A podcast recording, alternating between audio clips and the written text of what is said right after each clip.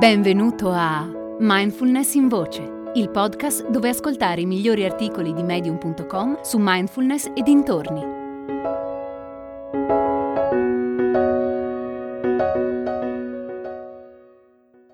Con coraggio e a cuore aperto di Dana Skoglund.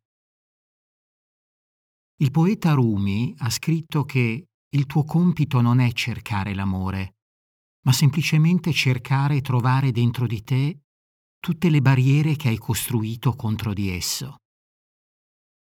Torno spesso a questa frase. Mi ricorda che l'amore non è qualcosa là fuori che dobbiamo trovare. L'amore è un modo di essere, è al centro della nostra vita, è ciò che siamo. Rumi ci invita a chiederci in che modo ci neghiamo la possibilità dell'amore. Come esseri umani abbiamo un profondo desiderio di amore e connessione. Abbiamo anche una profonda paura del rifiuto e della vergogna. Il fatto è che l'unico modo per aprire il nostro cuore e creare relazioni significative è permettere agli altri di vederci fino in fondo. Accettare di essere vulnerabili e indifesi di fronte alla paura e al dubbio abbandonare l'idea di come dovremmo essere ed essere invece chi siamo veramente e volerci bene abbastanza da sapere che nonostante tutte le nostre imperfezioni e le nostre stranezze, siamo degni di essere amati. Una volta uno studente ha chiesto al suo maestro come posso aprire il mio cuore? E il maestro ha risposto basta che non lo chiudi mai è importante che sviluppiamo la capacità di rimanere aperti, di essere veri e di vivere con coraggio e integrità. Dobbiamo avere la forza di essere noi stessi, di essere perfettamente imperfetti e di vedere la bellezza in ogni difetto.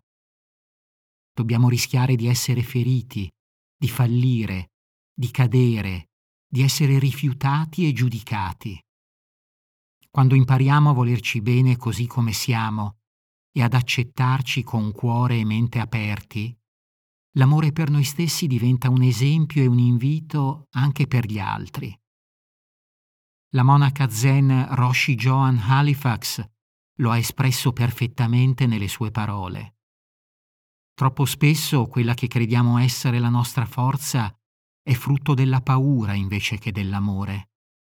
Invece di una schiena forte, abbiamo un petto rigido che fa da scudo ad una spina dorsale fragile.